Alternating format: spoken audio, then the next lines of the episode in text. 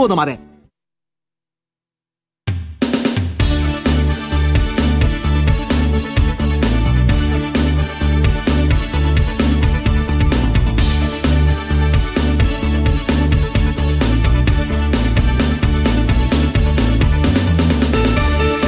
全国のリスナーの皆さんこんにちは。内田まさです。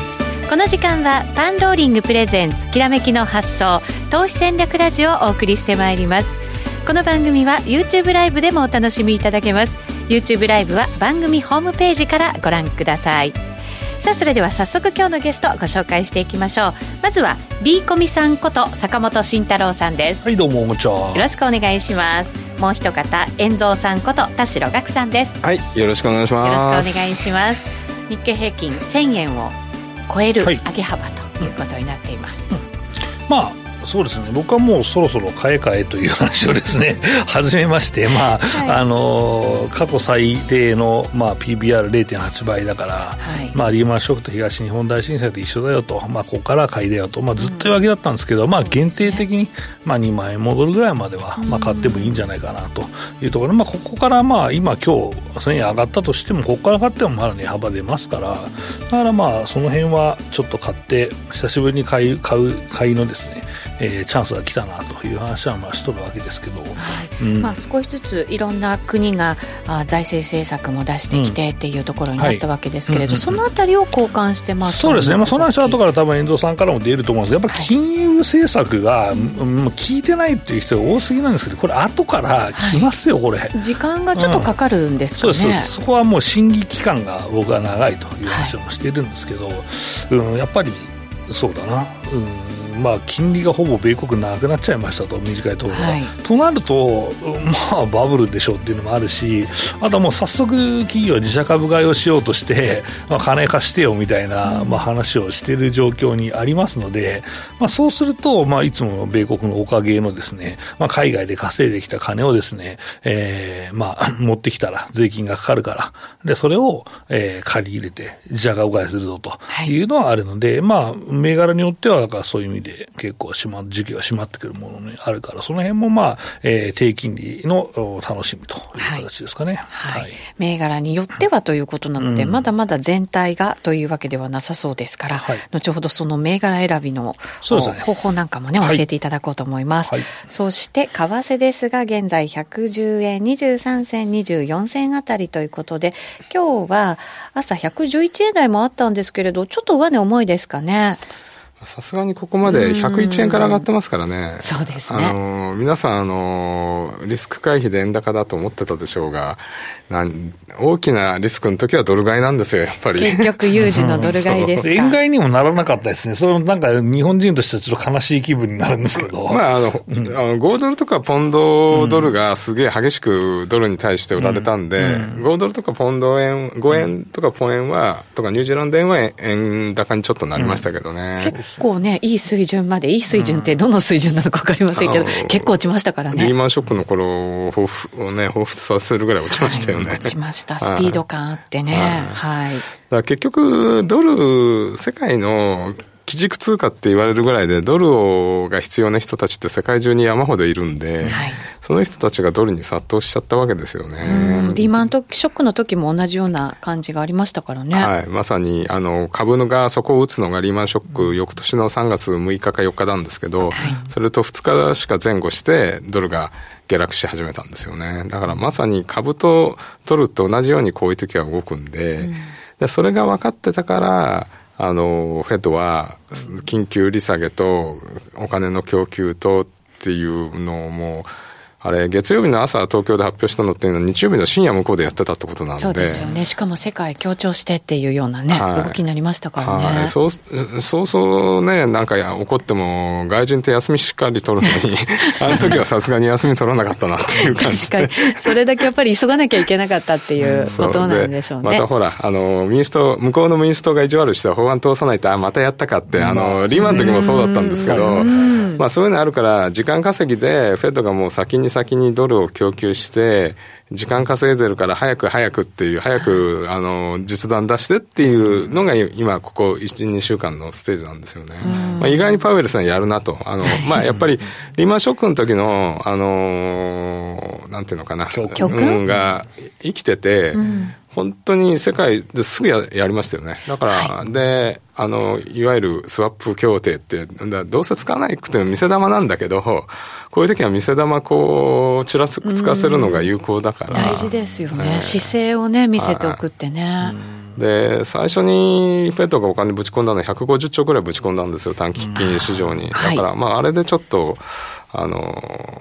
本気だなみたいなのが分かったんで、それ以降、だんだん聞き出しましたよね。まあ、ドル高だけど、その、徐々にこう、やっぱり株が戻すと、ドルも売られてくるみたいな。はい、で、最初、米国債買われた後、米国債さえ売られて現金化に向かったんだけど、さすがに1.3%ぐらい 10,、10年債までいったら、あ、米国債買おうっていうか、普通に、あの、少しは投資してもいいかなっていう、現金から米国債ぐらいまではお金が行き出したっていう、安全資産、だ日本からも言ったんじゃないですか、おこの利回りもうねえぞみたいな、それが僕、円安の原因かなと思ってるんですけど、それも、ね、あると思うんですよね、さすがにだって、先進国でさ、1.3%以上の金利ってどこか知ってます？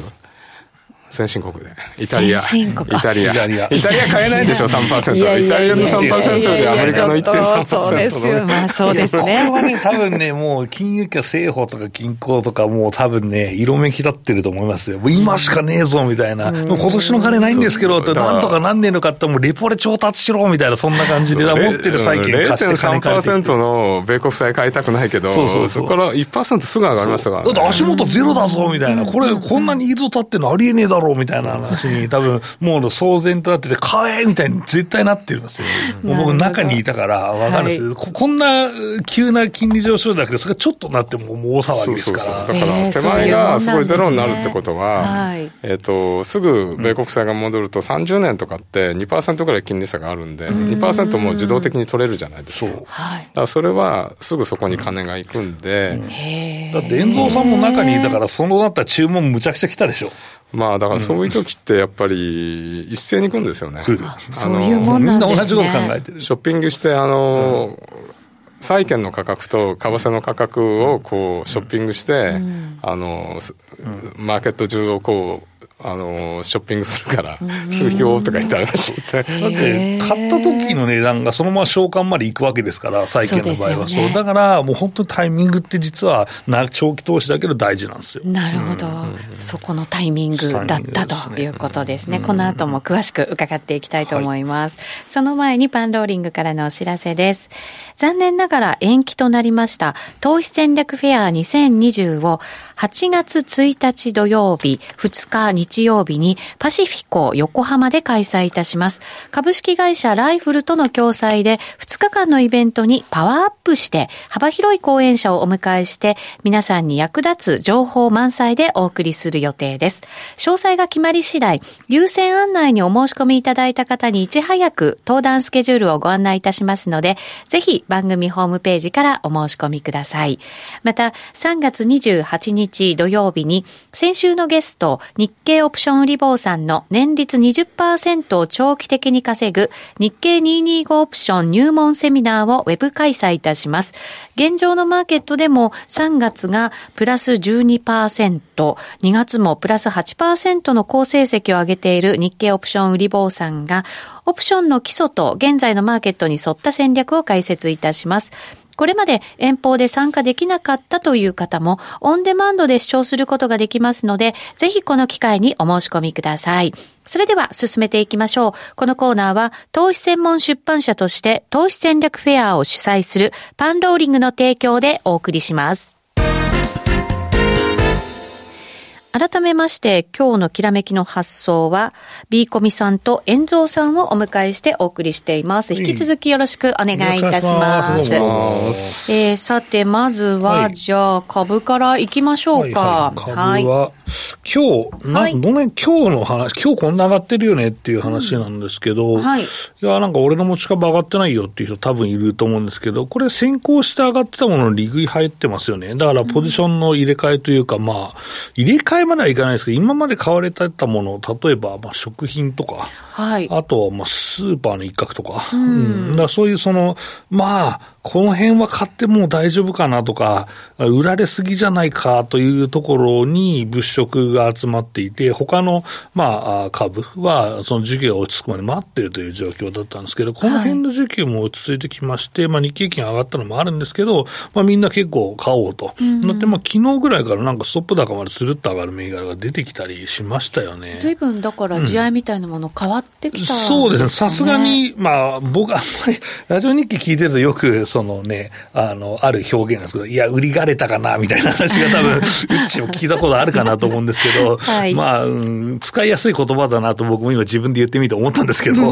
まあでも、そういう意味では、だいぶまあ、需給が整理されたかなっていう。売りが出にくくなってきた。なった売りがれたかなっていう話なんですけど、はい。はい、多分このフレーズは結構この、今週ね、えー、聞くことになるかなと思うんですけど。うん、それはやっぱりいろんなものを織り込んで、うん、まあ日数もちょっと経ったっていうことなんですかね。ねうん、あとは、まあ多分、日本に関しては、もうあの、背中というか、もうこれ以上下がらないだろうという、みんなの、まあみんなそう思ってると思うんですよ。だ PR、BBR0.8 倍は大丈夫だろうとみんな思ってると思うんですけど。いろんな異常値が出てるわけですよね。うんうん、それはなんか突破しないっしょみたいな形で、あの、うん、やっぱり俺の考えは間違えてなかったみたいな感じになってんじゃないかなと思ってるんですよ。はい、そうすると、やっぱり安いよねと、俺ポジないよねと買うかというのは、まあ実際そこをつけたから買おうかなという人たちがわらわらと集まってきたと。うん、で、結構そのそこをつくまで見定めようと思っていて、そこを変えなかったら悔しい人は今日は時短打踏んでいると。はい、いうことだと思いますけどね。はい。まあ、そうだと思います、うんそれははっきり言って1円の得にもならないので、まあ、いつもこう言うと本当ビーコインムカつくなって言われるんですけど、あの、だからここはやっぱ冷静にこの水準は買っていいかっていうことに結局尽きると思うんですよ。うん,、うん。だからまあ、ここからまた行ってこいになって1000円ぶっ下がってもいいやと日経平均でね、思うんであれば買っとくし、いや、俺は絶対そこしか買わないっていう人は、まあ、多分このままするってちょっと戻ったとしたら、必ず2番底はないんですか？みたいな多分質問になると思うんですよ。はい、で安いとこ変えてる人は2番底になっても、あ、俺トントンだろうと。抜けない限りトントンだよと、じゃあ上目指すよと言えるんですけど、そこで買えなかった人、まあ結局そこで買いたいと思って、なんでそこで買おうとしたのに今日1000円上がってるんですか？みたいな人が 出るじゃないですか。はい、そういう人は、結局2番底までも待つしかないねってなる自分が、多分1週間、2週間後に出てくるかもしれないんで、はい、まだこれ場中なんですよ。ありがたいことに。そ、ね、そこで、まあ、ちょっとつまんどくっていう人もいる。まあ、いてもいいんじゃないかなと思いますけどね。後から後悔するのは一円の得にもならんというのがありますので。ただまあ、1000円上がってきて、で、どこまで買えるのかっていう不安ももちろんあるわけじゃないですか。これからいろんなね、影響が見えてきたりするので、さっき2万円って数字をビコミさんが言ったのは、それはな、やっぱり、節目だからっていうことなんですか、まあ、いや、まあ、節目というか、まあ、PBR と、まあ、現状の、まあ、来期の業績考えても、まあ、2万ぐらいまで許されんじゃないかなっていうふうに思ってるのと、まあ、あとは PBR ですよね、よくあるね。はい、うん。あとは、配当もまあ、いいし、まあ、まあ、当然、その配当成功で配当出してとか、減配はね、やあるかもしれないですから、業績によって。はい。でもまあ、うん、この水準もいいんじゃないかな。だから1000円、まあ今だね、その1000円しかそこから上がってないわけですから、はい、1000円ここから下がってもいいなと思う人は、やっぱりある程度つまんどくことがやっぱ後悔につながらないんじゃないかなと思ってますけどね、僕はね。そうですね。2万円まで上がるとするならば、まだあと2000円ぐらいはあるわけですもんね。だから、指加えて待ってるよりは、ちょこっとでもつまんどいた方が享受できると。そうかなと思うんですが、うん、あとはまあ僕は、その、それでもやっぱり、いや、なかなか踏み出せないよねっていう人がいたので。これだけのね、下落の後ですしね。まあ僕も PBR1 倍ぐらいから、まあ0.8倍まで、まあ過去の最安値まで買い下がっていったらいいんじゃないっていう話をしてて、まあさすがにそこまで行くとは思わなかったけど、行っちゃったから、まあ情報提供に努めようと思いまして、自分で YouTube とかやったりとか、結構最最近ね、なんかいろいろやられてますよね。でパンさんのね、この前のオンラインサミット出たりとか、まあ、して、情報提供に努めてたんですけど、やっぱりもう、リートみたいなものは非常に買いやすかったよねっていう。リートもすごい激しい下落があってからの、昨日また上がってっていうような、ね、まあ、リートとあとは後輩等株は、まあ、これだけそのインカムが享受できるんだったら、まあ、ある程度、まあ、損が出たとしても大丈夫だろう、大丈夫って言い方よくないけど、まあえー、配当のインカムで供与できるだろうというところはあるので、はい、まあ、中長期投資家の人は特にね、買いやすい水準だったのかなと、えー、思います。で、これ短期の人だったらダメだぶん投げるんだから、どうせ、だったらもう逆にどこ買ってもいいんじゃないっていう話にもなるんですけど、まあ、中長期の。短期の戻り狙うのであれば。そう。だからダメならどうせ投げるから、まあ、そこは別に僕のここがそこやとかいう話とか何も聞かなくていいと思うんですけど。確かに短期と長期だと買い方はもう全然違いますよね。長期だったら、まあ、別に3か月、6か月、1年持てるわけだから、はい、まあ、インカム享受しながら、だから1000円、日経平均1000円って話したんですけど、今度は5%とかそんなレベルじゃないですか。うん、1年のインカムでそんなの埋まるんですよっていう話なんですよ。だから、だったら別にそのブレって大したことないねって考えると、いや、1000円だぞみたいな話で言われるんですけど、でも実際のところそこはインカムで享受できるでしょっていうと、まあそうだねと。まあそこはちょっと短期の人は絶対理解できない部分だと思うんですけど、まあ、危ない時にポジション外せるから俺は短期なんだよっていうふうに言うんですけど、でもみんなが短期トレードできるわけじゃないですからね、これはね。そうですよね、うん、サラリーマンの方もいらっしゃいますし、ね、そうなんですよ。だからそういう方はもうそろそろさすがにいいんじゃないっていうことで、その中でもインカムを享受できて買いやすい銘柄は高配当とリートですよと。うんはい、で、リートに関してはやっぱり特殊な、やっぱり19の影響がね、あったなと。で、地銀が投げてるとか、ね、そう、地銀が投げてるってのがあって、まあみんな地銀が投げてるって、なんで地銀が投げてるのかっていうと、まあこれも僕も YouTube でも話したんですけど、二つ、えー、まあ原因があって、一つは、まあ決算対策ですよね。決算。はい。期末ですからね。はい、3末なので、はい、で、そこで、まあ、収益を作らなきゃいけないんですよね。はい、だから、よくやるオペレーションとしては、合わせ切り。損してるポジション投げて、利益が出てるポジションを、まあ、リーグと。で、そこで、まあ、収益をネットするというのもよくあるんですけど、まあ、多分米債リグってたんじゃないかなと思います。はい、まあ、米債リグいつつリートぶち投げるみたいな。まあ、最初のはリリグイの人もまだいるかもしれないですけどね。うん、まあ、当然そのインカムを何年ももらってる人はリグイなんですけど、結局。まあ、実際そういう形で、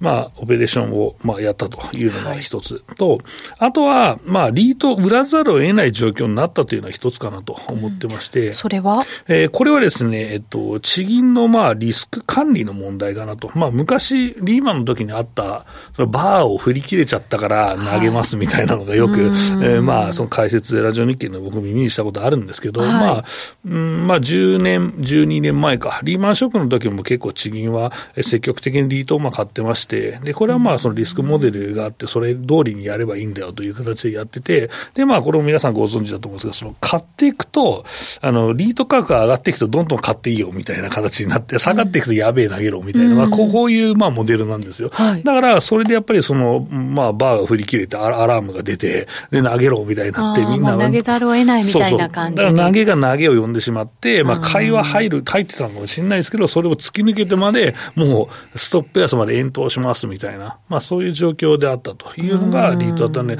いや、これはさすがに潜在一遇のチャンスじゃないかと。はい。うん、まあ、オフィスリートに関しては、やっぱりリーマンのとこまで景気が悪化してしまうとなると、やはり、まあ、退去リスクが出てきますので、まあ、特に、まあ、昔ほどでもオフィスビルは、その、分散はしてますけどね、うん、あの、ポートフォリオのね、昔は、その、なんだろう、でかいビルを2つか3つ持ってますみたいなリートがあって、で、ものすごい売られて、すごい痺れる展開があって、ここが仮に、えー、会社が1社でこれを1棟借りてますみたいなとかあって、それが出ていってしまったらですね、はい、家賃どうなるんすかみたいな話で、ね、ゼロになっちゃいますからね。なって、まあ実際のところミッドリードとかは分配金が10分の1までかけたっていうのがまああったりしたし、リートは基本的に、まあ分配金を平常時は、えっ、ー、と予想分配金上回るのが普通なんですけど、ちょっと、なんていうのかな、自保守的に出しているので、それをまあ下回るのも出たし、というところで、はい、だからまあそういうのがあって、リートは結局、オフィスリーターはまあちょっとわかんないですけど、まあ、リーマンショックをきれいに乗り越えることができたレジデンシャルのリート。うん、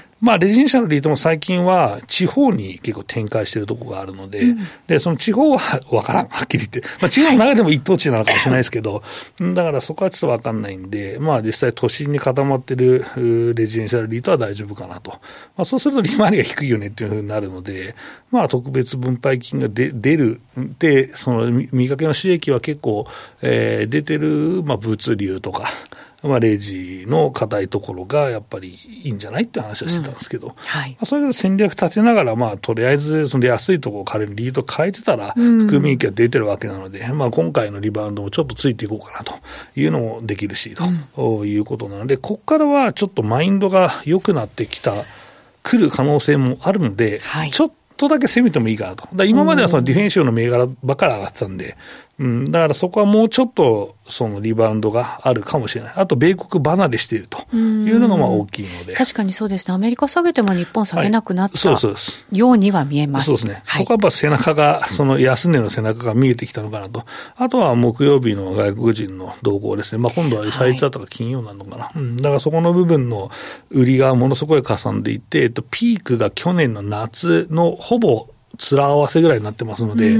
だこれの買い戻しだとまた楽しい相場が来るんですよ。そうですね。うん、少しでもなんか買い戻しが動いてるんですかね、うん、今日の動きなんか見ると。そうね、来てるのかなというところですけど、はい、まあ先週分がどうなってるかわからないですけど、まあでもこれ買い戻し仮に、この前の水準まで買い戻すと3、4兆買えますから、先物で。3、4兆、うん、だからそう、もしそこまで買ってきたらね。ななので、まあそう考えると安値結構いいところまで来ていて、でまあ、当然高値までは僕は戻んないと思いますけど、はい、まあ、超絶バブルが来たらどうかなっていうのはあれですけど、まあ、アメリカが戻ったとしても、この前の高値は厳しい気がするし。業績のね、うん、裏付けなかなかやっぱり難しいですもんね。んだ多分、また上がってきたら僕は業績の裏付けがないから、いや、これはちょっと期待すんなみたいな話をするんですけど、この水準は、はいまあ、勇気出して買いたいよね、と